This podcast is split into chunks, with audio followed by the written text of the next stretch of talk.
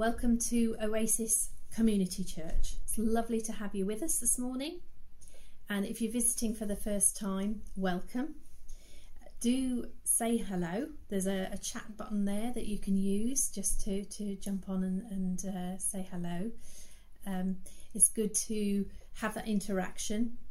And um, sometimes when you're watching this, you don't know who else is on, and um, there's not always that connection. So um, that's just a good way to be able to connect. Also, use it throughout the service. If there's anything that you feel God's speaking to you about, or you want to make any comments, um, then do do that. There's also the prayer request button. If you want to put your prayers in there, the um, the leadership will be praying for you with those. John will be bringing uh, the next part of Philippians this morning, and also Becky will be sharing with us in worship. Over the last three weeks, we've been um, we're just coming to the end of our 21 days of prayer and fasting, and over those three weeks, we've been um, considering these three rhythms, looking upwards in the first week, inwards and then outwards for this week. And God's spoken um, quite a few things to me, but I just want to share just two words that really are, um, I, I just feel it's God's heart um, in His Word. And those two words are, but God. And um, there's lots of different situations and lots of um, places in the Bible where this comes up. And there's the things like, but God heard, but God remembered, but God saw, but God's grace. And the, the ultimate one in the New Testament, but God raised Christ from the dead. And that really is the golden thread throughout the whole of his word, which is salvation and restoration for his people. Um, we might be, there's lots of things that we, we've gone through um, through this season of, of lockdowns and, and just being separated as a church. Um, and the church isn't about a building, it's about a body of people. And um, we might have faced um, loss of loved ones. We may be um, struggling with um, illness and also isolation and sometimes loneliness as well, and also anxiety and stress. But not only that, the good things that we've celebrated and been able to enjoy. And in the middle of that, there's always God. He is in control and He always brings in His buts because He's the one that we can turn to. And He just, from all the uh, things that we're going through, He can take those and he brings his perspective on it, and we know he's with us. And I just want to share with you um, a piece, another but God, from Ephesians chapter 2, verse 4. And it says, But God, because of his great love for us, who is rich in mercy, made us alive with Christ even when we were dead in transgressions. It is by grace that you have been saved. And God raised us up with Christ, and He seated us with Him in the heavenly realms in Christ Jesus, in order in the coming ages He might show the incomparable riches of His grace, expressed in His kindness to us in Christ Jesus. For it is by grace that you have been saved through faith, and this is not for yourself from yourselves. It is the gift of God, not by works, so no one can boast. For we are Christ's workmanship, created in Christ Jesus to do good works, which God prepared in advance for us to do. Let's just pray. Father God, I just thank you that we are alive in you. Father, I just thank you that um, as we come before you, you put your buts, but gods in our way. And Father, thank you that we can trust you and hold on to your word and your promises. I just thank you that you are in control and that you are victorious. Father, I thank you that um, you meet us at each of our points of need. And I just pray now through this service as we come before you that you will speak through your word and that, Father, you will just draw us closer to yourself. We just ask this in your precious name. Amen. And now I'm just going to hand over to Becky, who's going to um, share with us um, in some songs and some worship.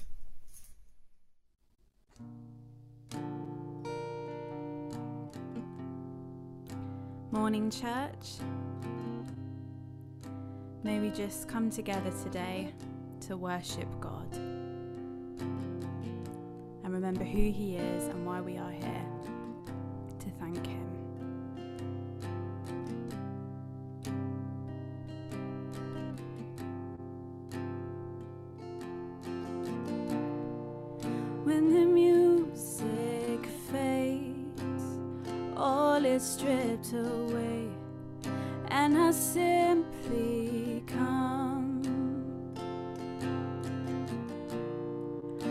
longing just to bring something that's of worth that will bless your heart.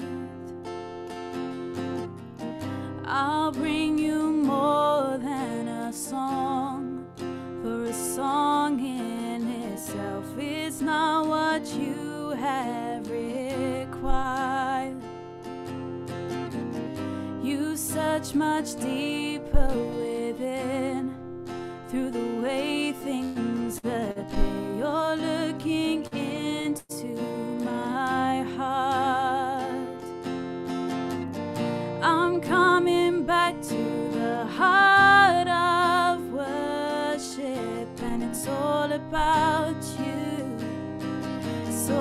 about you, Jesus. I'm sorry, Lord, for the thing I've made it when it's all about you.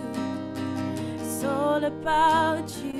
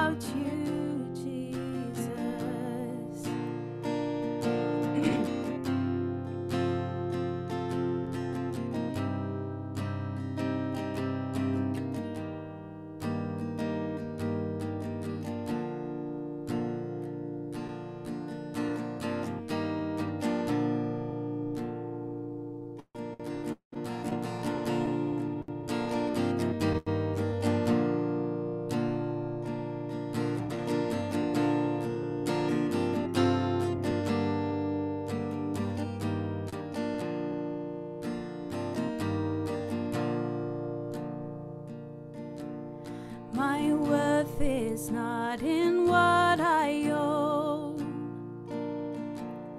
not in the strength of flesh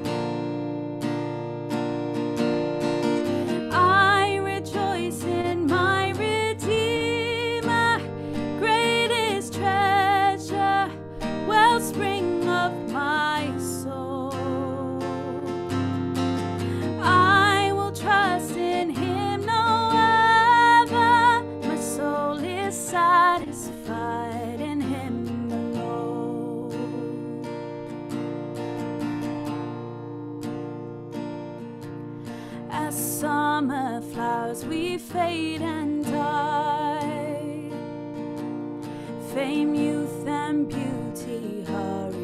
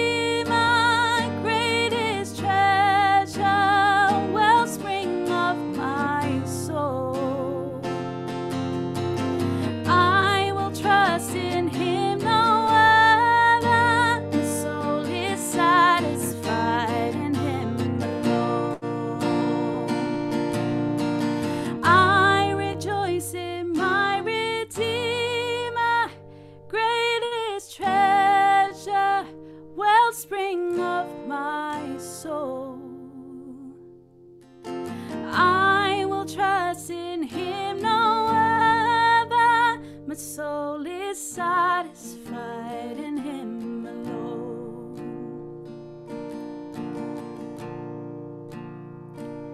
My soul is satisfied in Him alone.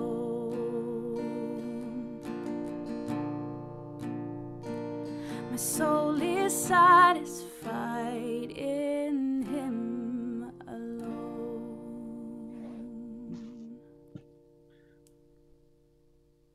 th- Thank you, Becky, for uh, just leading us into that um, in place of worship. And uh, what a beautiful song!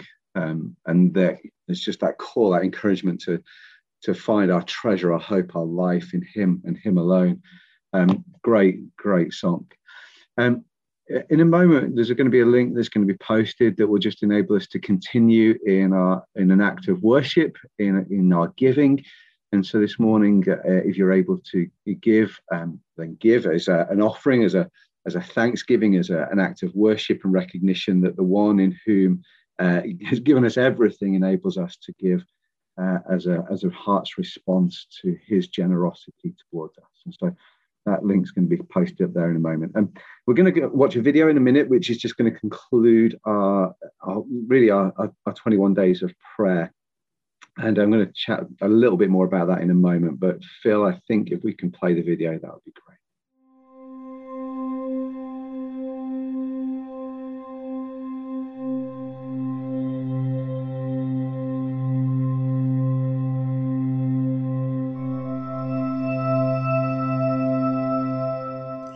Father, we thank you that you gathered us together because of Jesus.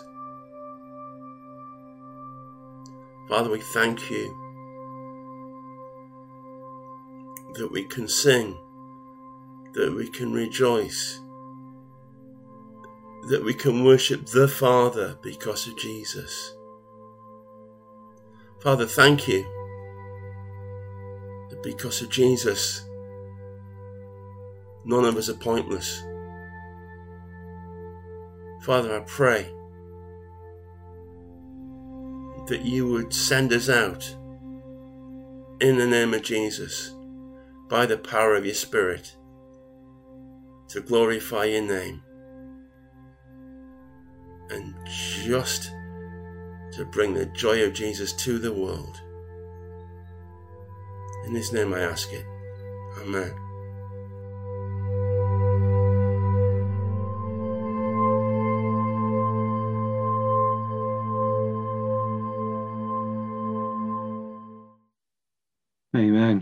Amen. What a powerful prayer, Ian.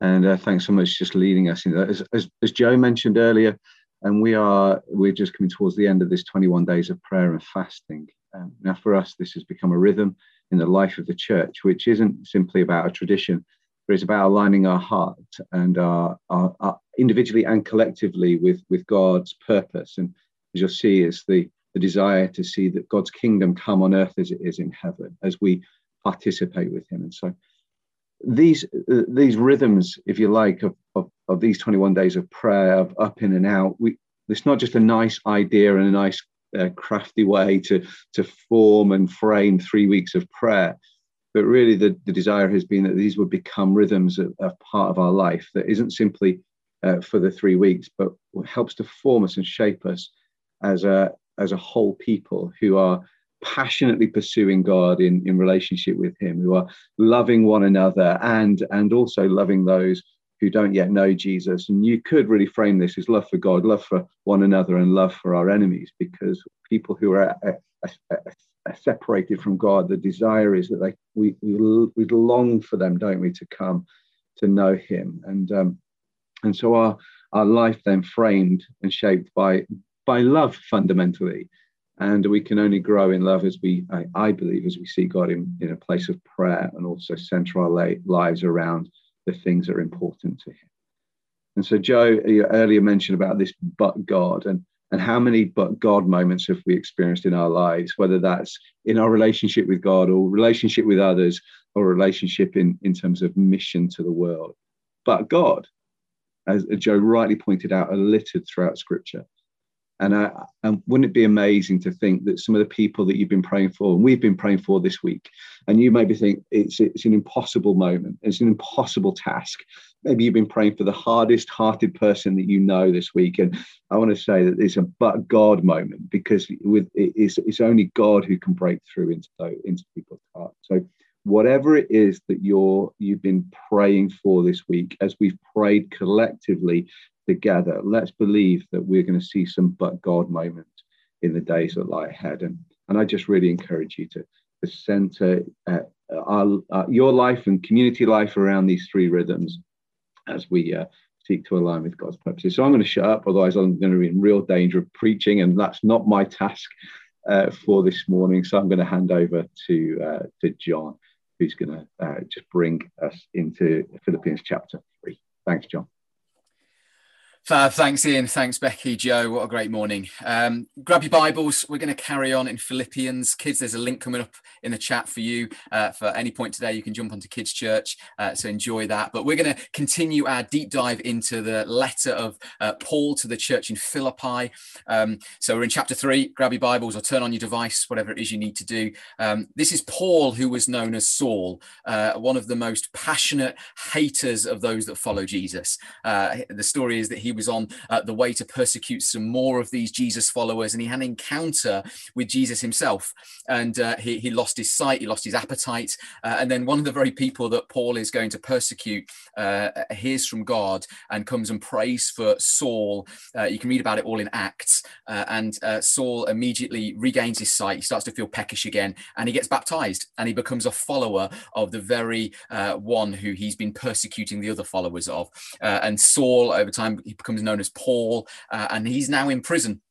Uh, and he's in prison because um, he is declaring that Jesus is the one true Lord uh, and in a in a, an environment, uh, a Roman environment where he's writing into, and, and, these people are living. That's a really dangerous thing to do because for for the Roman Empire, there's only one true Lord, and that's Caesar. Uh, but Paul says, no, no, no, uh, it's Jesus. Uh, it's all Jesus. And uh, so he's in prison, and he finds himself in this prison, Roman prison cell, and he's awaiting trial that will result in his execution. Uh, and Paul's life is completely out of his control. He is confined, he is isolated, he is restricted. Uh, life on the surface seemingly couldn't get any worse. Uh, and yet, throughout this letter, there is a joy. There is trust. There is a hope found in this letter, uh, and the perspective, the perspective that Paul has, is profound. And so I, I, think as we go through a really challenging season, uh, Paul can speak into our circumstances, the Spirit of God working through Paul, speaking into our circumstances and our situations. So that's my prayer this morning as we continue through this letter. And it is a letter, it's a real letter from a real person to a real church that God is using to communicate his heart and what it means to live, love, and look like him. So uh, grab your Bibles if you haven't, chapter three, in a message that I want to call It's All Because of Jesus and you might get a little bit bored of that phrase this morning. It's all because of Jesus. So let me start. Philippians chapter 3 says, In addition, uh, other translations say finally. So we're kind of coming to Paul's conclusion, his final thoughts. But remember, Paul's a pastor, so never believe a pastor when they say in conclusion or finally. Uh, it usually means there's another couple of hours to go. So we've still got two chapters to go. We're in chapter three, and we've got the whole of chapter three and chapter four. So we're in. We're finally, in addition, my brothers and sisters, rejoice in the Lord. To write to you again about this is no trouble for me and is a safeguard for you. Watch out for the dogs Watch out for the evil workers. Watch out for those who mutilate the flesh. For we are the circumcision, the ones who worship by the Spirit of God, boast in Christ Jesus, and put not uh, and do not put confidence in the flesh.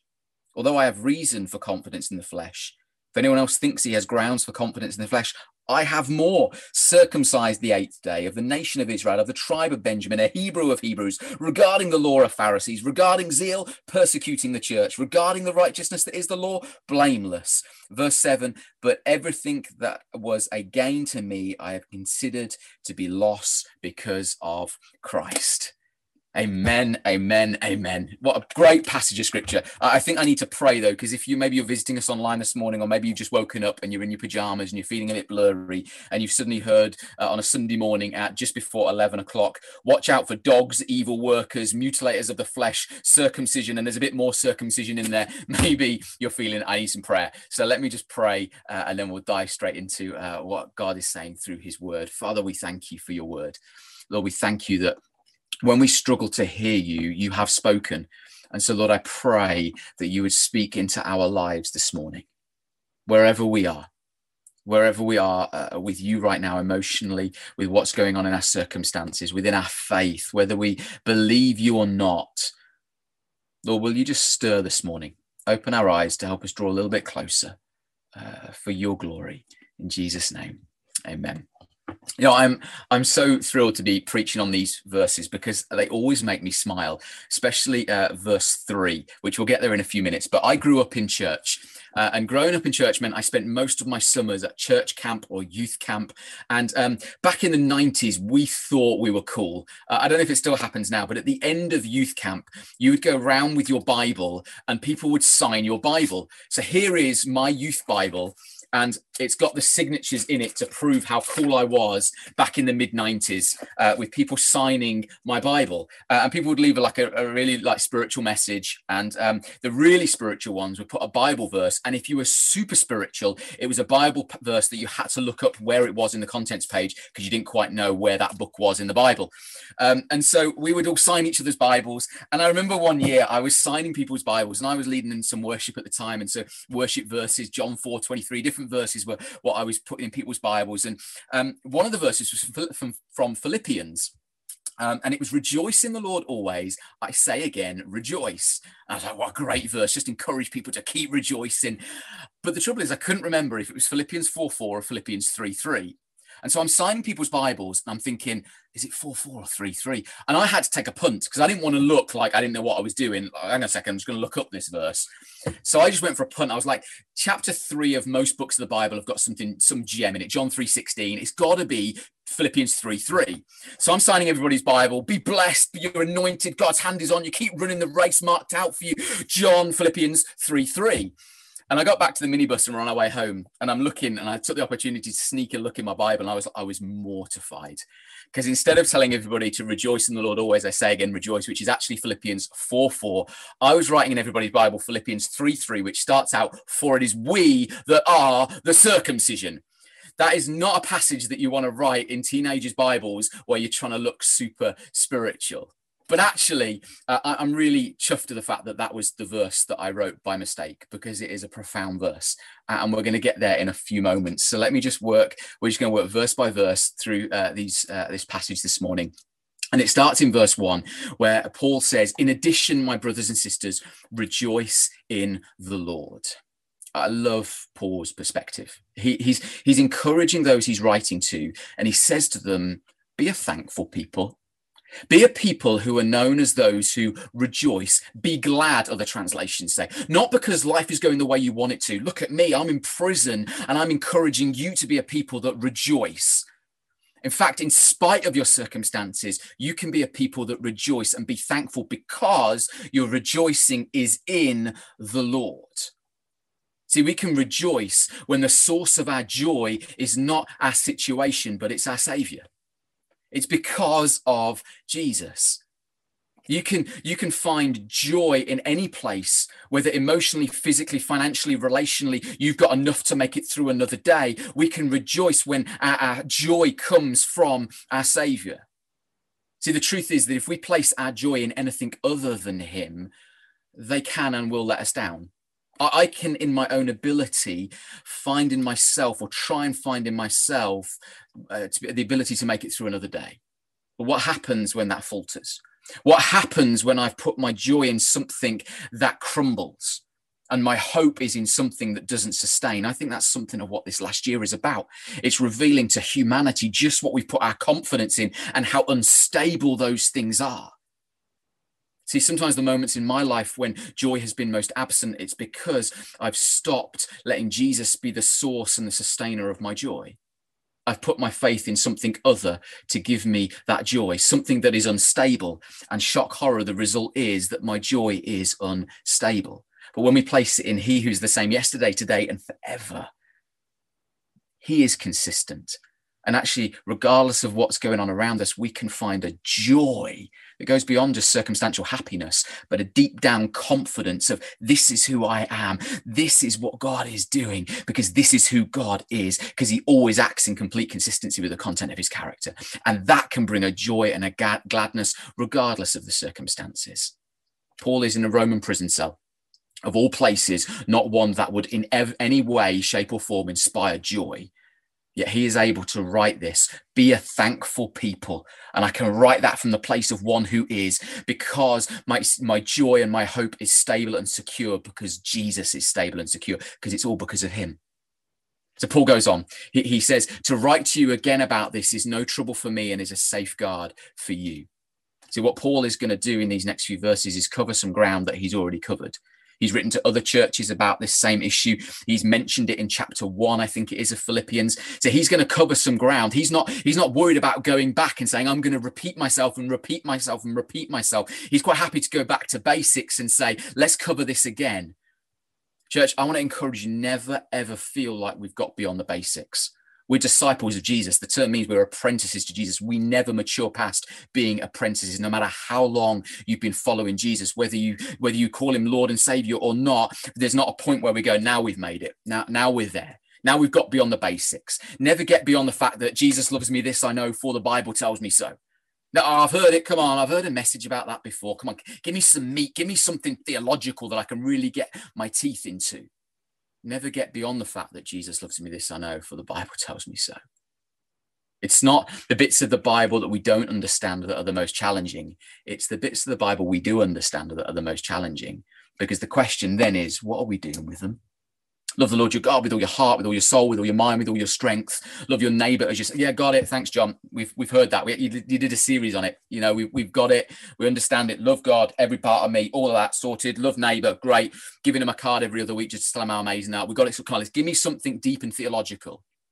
Paul would say, to write to you again about this is no trouble for me and is a safeguard for you we're going to keep repeating and repeating and repeating. And as a church, we're going to keep repeating just who Jesus is that it's because of Jesus. We're never going to get tired of saying it's because of Jesus. We're a Jesus people and we're never going to move past that. We're never going to mature beyond that because it's all about Jesus. And that's what Paul is saying in these verses. And he says uh, in verse 2, uh, he says, Watch out for the dogs. Watch out for those evil workers. Watch out for those who mutilate the flesh. It's going to be a fun morning. Uh, watch out for those uh, uh, who mutilate the flesh. For we are the circumcision, the ones who worship by the Spirit of God, boast in Christ Jesus, and do not put confidence in the flesh. It's like, Paul, I mean, say what you think yeah he's he's this is meant to be the letter of joy and suddenly now we've got these words that are actually quite rude words. You know th- to call people dogs that's what the jews called the gentiles your dogs. Uh, the dogs weren't like nice little household pets. They were the strays. They were the the disease ridden things that lived on streets. Uh, you mutilators of the flesh you evildoers. Uh, i mean these are harsh words. Uh, but what what paul what why are you writing this?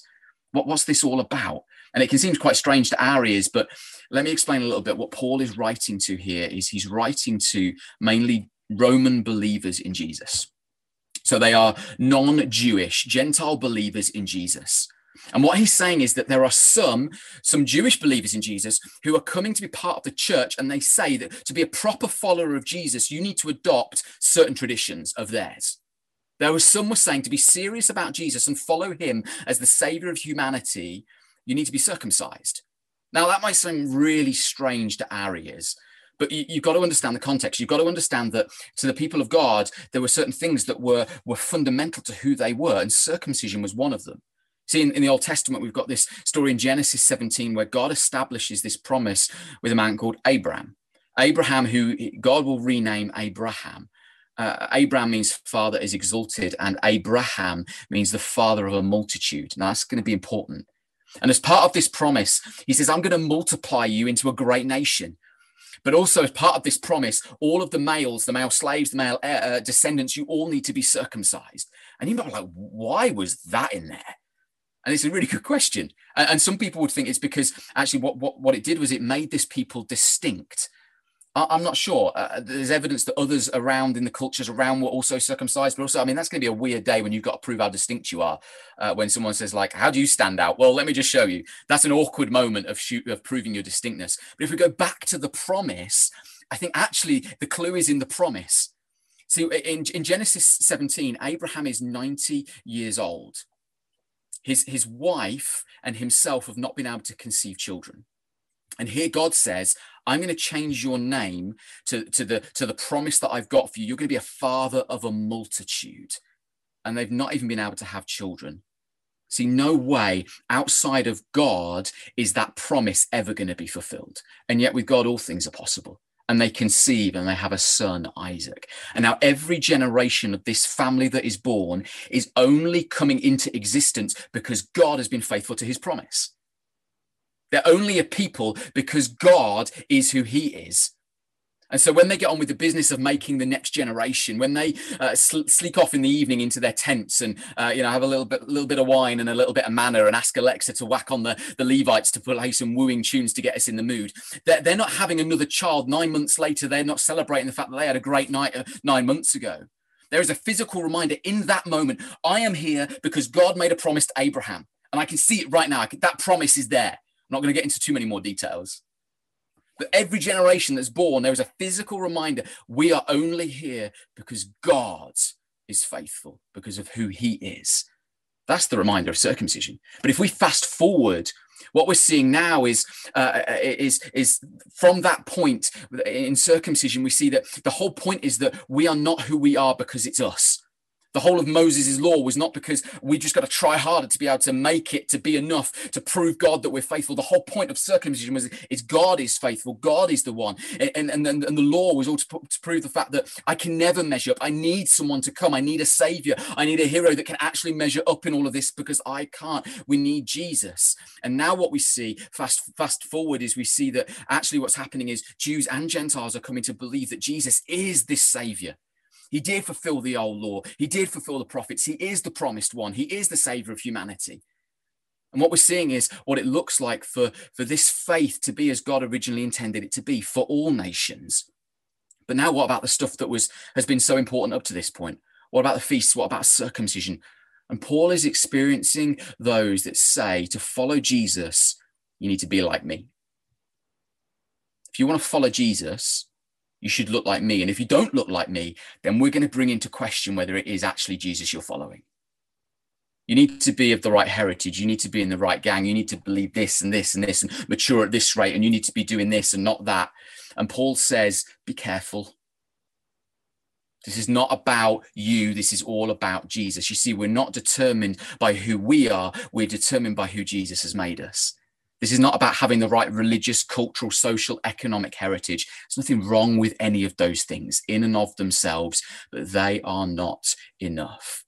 The point of circumcision was to say we are who we are because of who God is. Yet now it was becoming this personal proof of piety that we're in and you're out.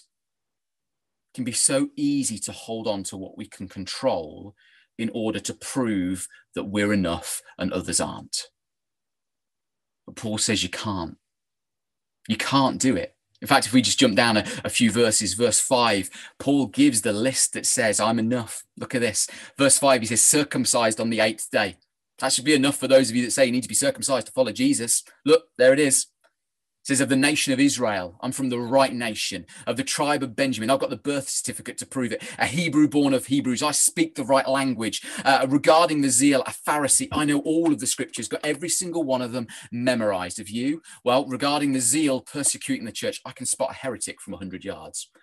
I know it. I can spot it. I know who's right and I know who's wrong. Regarding righteousness in the law, blameless. Don't you know that I am a holy person? That's who Paul is. He's showing who he is. He's, he's giving proof that actually, in the eyes of so many, I should be enough. But verse 7, he says, But everything that was a gain to me, I consider to be loss because of Christ. It's because of Jesus. It can be so easy to feel God approves of my position. I've got it right, but he disapproves of yours. You've got it wrong with all the political, economic divides in the world during this past year, all the debates and the divisions. I know what's right. God approves of me uh, and my decision. He's on my side. And when it comes to following Jesus, unless you're like me, you've got it wrong. And Paul would say when we slip into that domain, of my way is right, their way is wrong within the community of our church. When we start to live it, I'm not I'm not preaching this because it is happening. I'm preaching it just because we're in these verses. But when a church community start getting into that domain, Paul says we need to be really, really careful. Do you remember the last few uh, messages that we've had as we've worked through chapter two? Paul has been uh, reminding the beating heart of the church is unity and humility. And he starts with Jesus, who said he did not consider equality with God something to be grasped, but instead he emptied himself, taking on the form of a servant. That word servant means servant, willing to become nothing, willing to serve, willing to be humbled and humiliated for the sake of others. Paul uses himself as an example, as an offering being poured out for the sake of others. He uses Timothy, who says he's, he's not seeking his own interests, Epaphroditus, who served the church like a, and Paul like a brother all these examples. And now he brings in this other example and says, now watch out for those who are living completely opposite to this, making themselves out to be the litmus test of holiness. There's no unity and there's no humility. It's because of Jesus. And he's going to repeat it again. It's because of Jesus. It's because of Jesus. It's because of Jesus. So this is this is where I'm going to conclude. Uh, and for those that were listening, uh, conclusions mean nothing to us pastors. So we've still got two chapters to go. So buckle in. Uh, we're gonna we're gonna try and land the plane within the next uh, three hours, so you can get away to watch the rugby because we're all slightly saddened by what happened yesterday. Uh, enough said on that. Um, but Paul uh, is is going to actually say, let me give you three things that are, are markers of actually what those people that belong to Jesus look like. These people are coming in, these evil workers, these, these dogs, these mutilators of the flesh. Let me give you now three things. It's like Paul knew that pastors in the future would need three points for their sermon. So he's given them to us right now. In Philippians 3 3, which is why this verse is so, I'm just so pleased that I started writing this in teenagers' Bibles all those years ago. For we are the circumcision. We're the ones that belong to God. We, we owe our everything to Him. For we are the circumcision, the ones who worship by the Spirit of God. Point one, boast in Christ Jesus. Point two, and do not put confidence in the flesh. Point three. Three things that Paul, I'm just going to bring out for the next five minutes. Three things worship by the Spirit. For those that belong to God, it all starts with worship. Worship is about putting God back in his rightful place, putting him back on the throne, giving him worth. So often we, we live with other things on the throne of our life, whatever it is my reputation, my ability to prove I'm enough, to earn enough, to do enough. And Paul says it starts with worship, worship by the Spirit. This word worship here, it means serve. It comes from the idea of serving in the temple. But now we serve in a temple that isn't bricks and mortar, it's us. We, we are the temple of the Holy Spirit. Paul writes to the church in Corinthians. The idea of serving here also carries with it this, this idea of being qualified to carry out the task. I've got the grade so I can do the job. Look, I've made the cut, excuse the pun. Paul says, You've not made the cut because of something outward. You've made the cut because of who God is. He says, Worship by the Spirit of God, serve by the Spirit of God. That's to say, when we serve and live a life of worship before God, we do so by the Spirit of God, not in our own strength, not because I've got the ability to be able to prove that I can be enough, but it's simply by the Spirit of God that I can be all He's calling me to be. John 14, 15, it's uh, some of the most challenging verse. It says, If you love me, you will keep my commands. I'm like, I may as well give up now. If that's the evidence of loving God, is keeping his commands, I, I, I can't do it. But if we read on, verse 16 says, and these are Jesus saying this, he says, And I will ask the Father, and he will give you another counselor to be with you forever. The word counselor, advocate, helper, one who stands in your place, the one who's qualified to carry out the task, is now the one who dwells within us when we say yes to Jesus, when we accept who Jesus is and what he has done. Worshipping in the Spirit means a complete dependency and reliance upon the Spirit of God to be all He's calling us to be. I can't do it on my own. I can't. I can't love Him and keep His commands. But the Spirit of God can start to work in me and through me as I partner with Him to live, love, and look like Jesus. I was reading this morning in John 7. Jesus says, If anyone's thirsty, let him come to me and drink. Do you notice who he says can come to him? The qualification for those that come to him are those that thirst. The very fact is the ones that can come to Jesus are the very ones that know they lack. And in the following words, he says, And I will give them streams of living water. Uh, and I think in, in verse 39 of John 7, he explains that's the Holy Spirit. The Holy Spirit is poured out on the ones that actually acknowledge, I cannot do this on my own. I surrender to you as my Savior. Come and help me be all that you're calling me to be. We worship by the Spirit. One writer says this legal worship was outward and consisted in outward acts restricted to certain times and places. Christian worship is spiritual, flowing from the inworking of the Holy Spirit, not relating to certain isolated acts, but embracing the whole of life. See, what we begin to understand is that the work of God is inside out, not outside in. Not about the circumcision of, of the flesh, but it's about what the Spirit of God is doing inside and pouring out through our life. This is not about a cut in the flesh. This is about our whole life, your everyday, ordinary life, your sleeping, eating, going to work, walking around life, placed before God as an offering. Romans 12, 1 and 2. Suddenly, belonging to Jesus is not about just looking good, making sure we're on the right Zoom calls at the right time and people see us and know that we're, we're doing all right. It's about all of life. Yeah, singing of songs in worship, it's biblical and it's vital and I think some of us probably struggling a bit more than we'd like to admit because we're not singing like we were. And actually, it's the act of that in our worship is a part of our worship. But it doesn't stop with the singing of songs when we log off in a few hours' time from this uh, live stream. It's who we are at work, whether we enjoy our jobs or not, understanding that we've been put in a unique place to shine the gospel into places it's never been before. How we do family. Do people look in on our life and go, something different about them? How we love our neighbors, how we love our enemies, how we eat and treat our bodies, how we live in this world that God has gifted us. It's all of life. I don't know about you, but when I look at worship like that, I want to go back to singing because that's a lot more manageable and a lot more comfortable. I can do that. But everything else, I can't do that in my own strength. In fact, the cracks really quickly start to show, especially with those closest to me. But when we belong to Jesus, we worship in the Spirit, we serve by the Spirit. Paul says in chapter 2 of Philippians, be energetic in your life of salvation, reverent and sensitive before God. That energy is God's energy. For some of you, that first bit is enough. I can't even do that. Be energetic in your life of salvation, reverent and sensitive before God. I, I can't even cope with that at the moment. The energy you've got to do it is God's energy, an energy deep within you. It's the Spirit of God, God Himself willing and working at what will give Him the most pleasure. That's what it means to serve by the Spirit. Complete dependency upon the Spirit of God to be all He's calling you to be. Second point worship by the Spirit, boast in Christ. Do you know that as Christians we're allowed to boast? Paul says the evidence of those that belong to Jesus is that they boast in Him. Because when we know it's not about us and it's all about Jesus, there's nothing else we can boast in. So I wonder, does our life, do our attitudes, do our words, do our thoughts, do they draw attention to Jesus or do they distract from Jesus? In our homes, in our workplaces, with our neighbors, in our streets.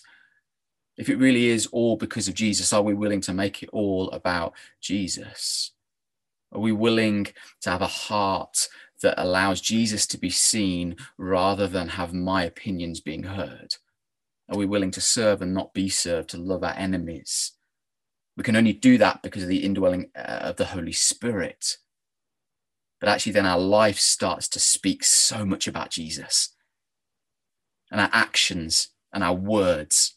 What do you talk about most of the time? Said of some people that if they stop talking about themselves, they'd have nothing else to say.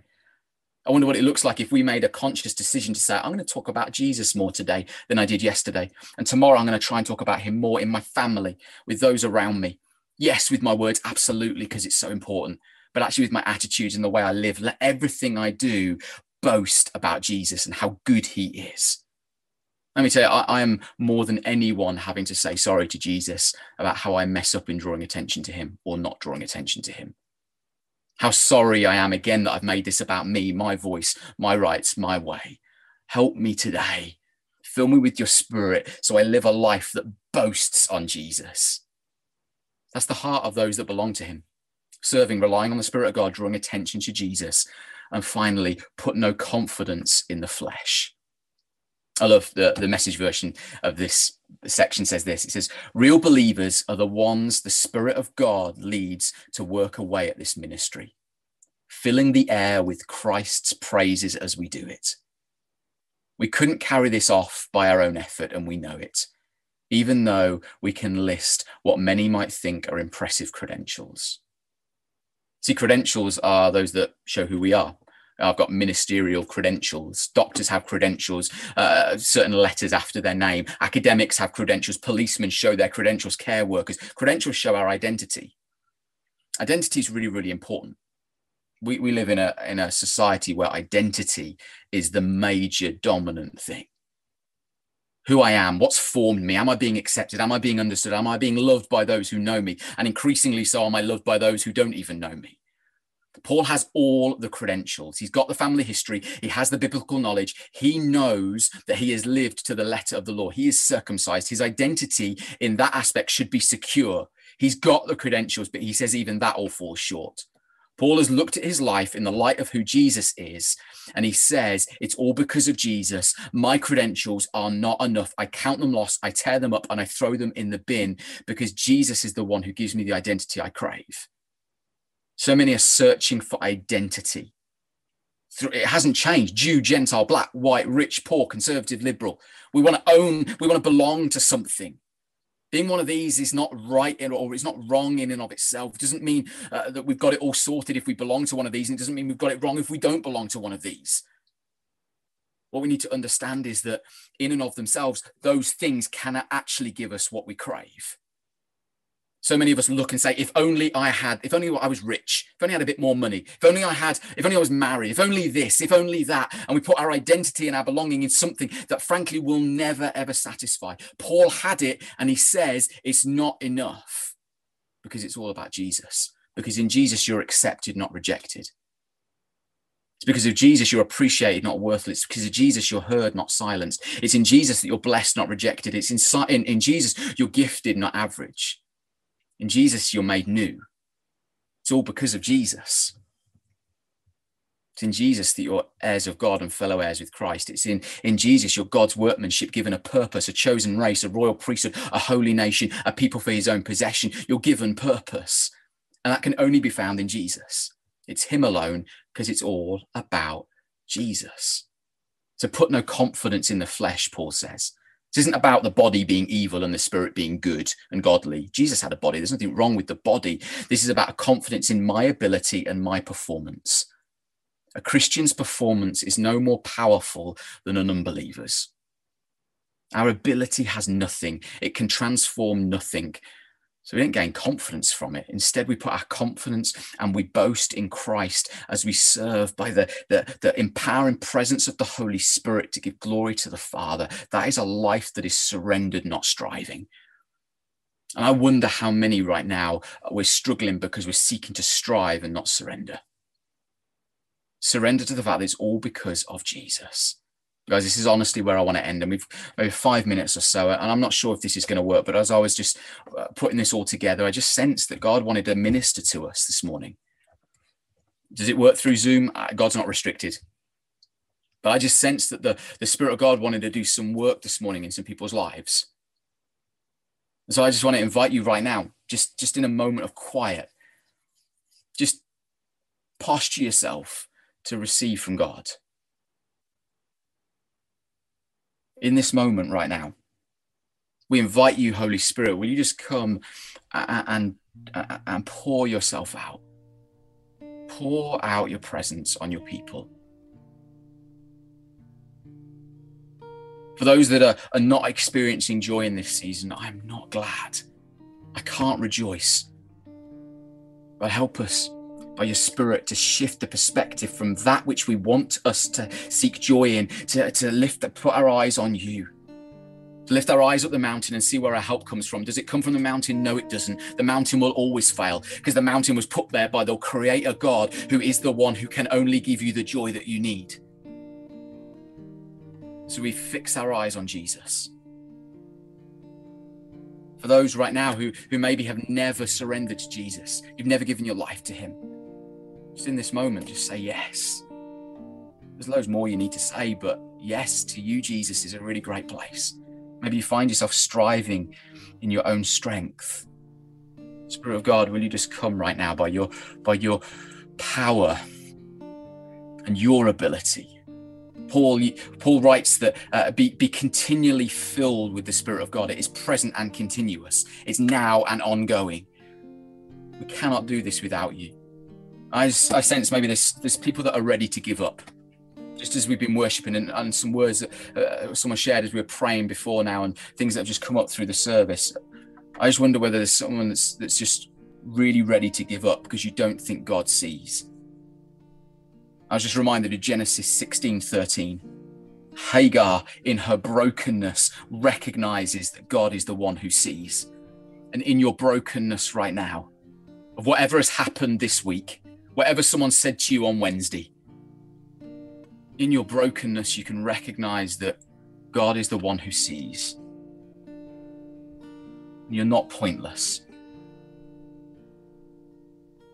Because that has been taken away from you you no longer cease to serve a purpose It's not true. The Spirit of God, will you come and seal? Will you pour out your presence just in this moment, just this quiet moment right now?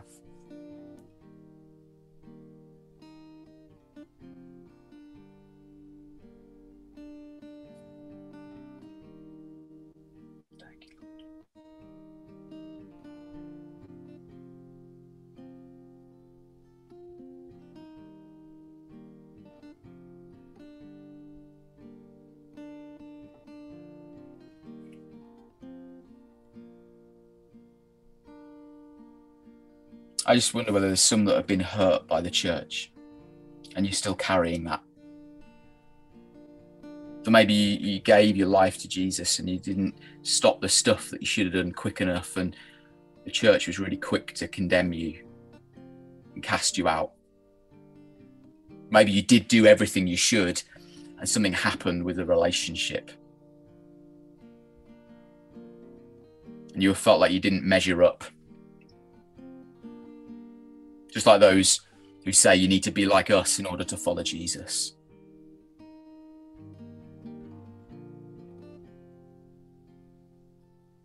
A, a, a, leader, a church leader, has spoken something, and you can still hear those words going through your mind right now.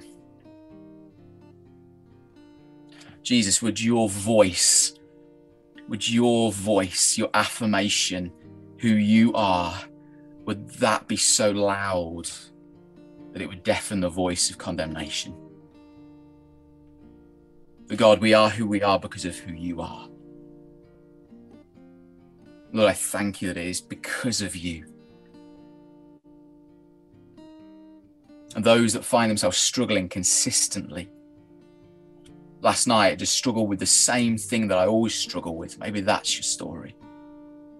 But I pray healing and I pray freedom, but I also pray that there would be a, a, an assurance, blessed assurance that Jesus is yours.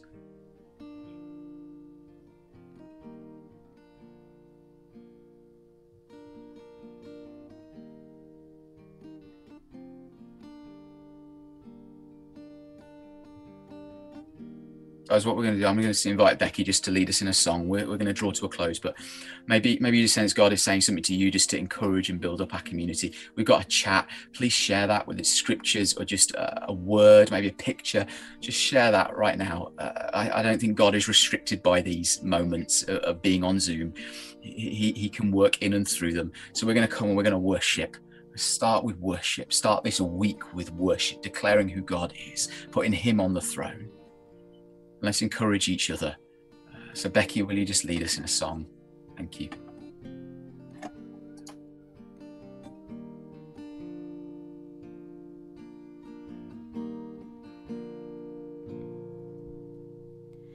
My worth is not in what I own, not in the strength of flesh and bone,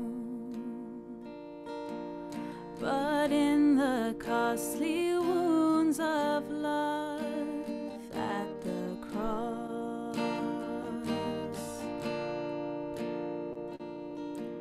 My worth is not in skill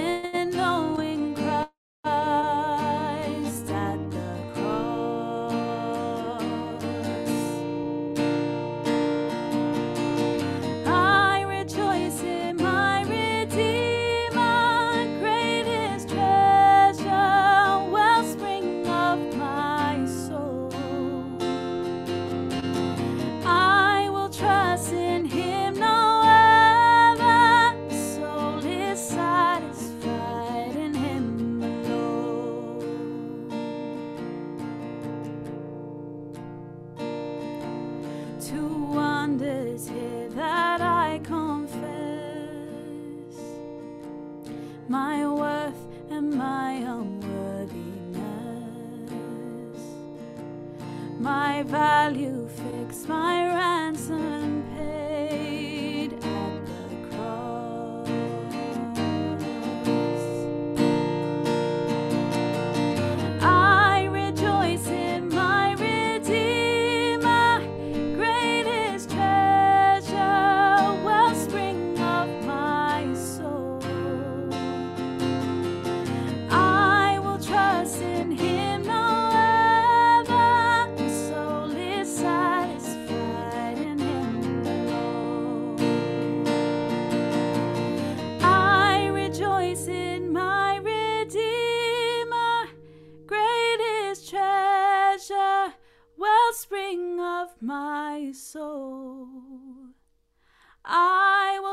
trust in Him no other.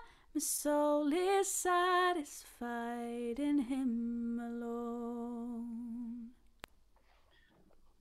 Fantastic. Thank you, Becky. I'm just going to read some words from Isaiah 42 to finish this morning and uh, just just allow these to, to speak into your heart and mind. It's about the servant, the servant Jesus and his mission. This is my servant, I strengthen him. This is my chosen one, I delight in him. I have put my spirit on him. He will bring justice to the nations.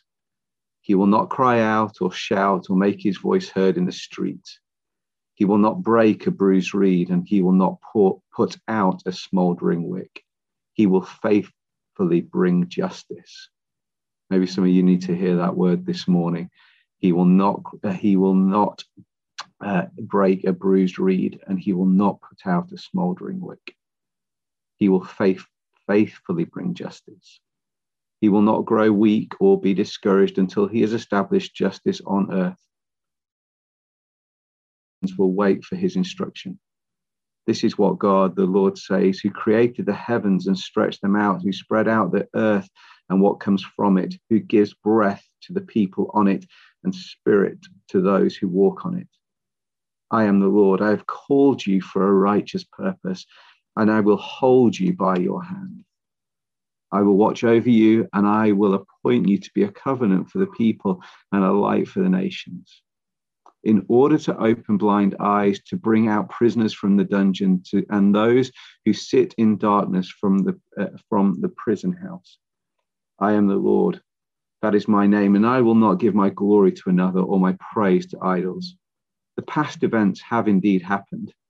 Now I declare new events. I announce them to you before they occur. Past events have happened. There's no point in ever denying them, but I believe that the Lord speaks a new day and He speaks new things over you. So if you've had negative words or or negative actions, you cannot change them, cannot deny them. But I believe the Lord wants to speak a new day, a new life, new hope, um, and healing and restoration to you uh, in, in this moment. And so, Heavenly Father, I thank you for your grace and your mercy and your kindness to us. Thank you for your power to bring change and transformation. Thank you for your power and ability and sovereign over all things to help us today and the rest of this week to walk in the power of your Spirit for your glory and namesake. I ask these things. Amen. God bless you.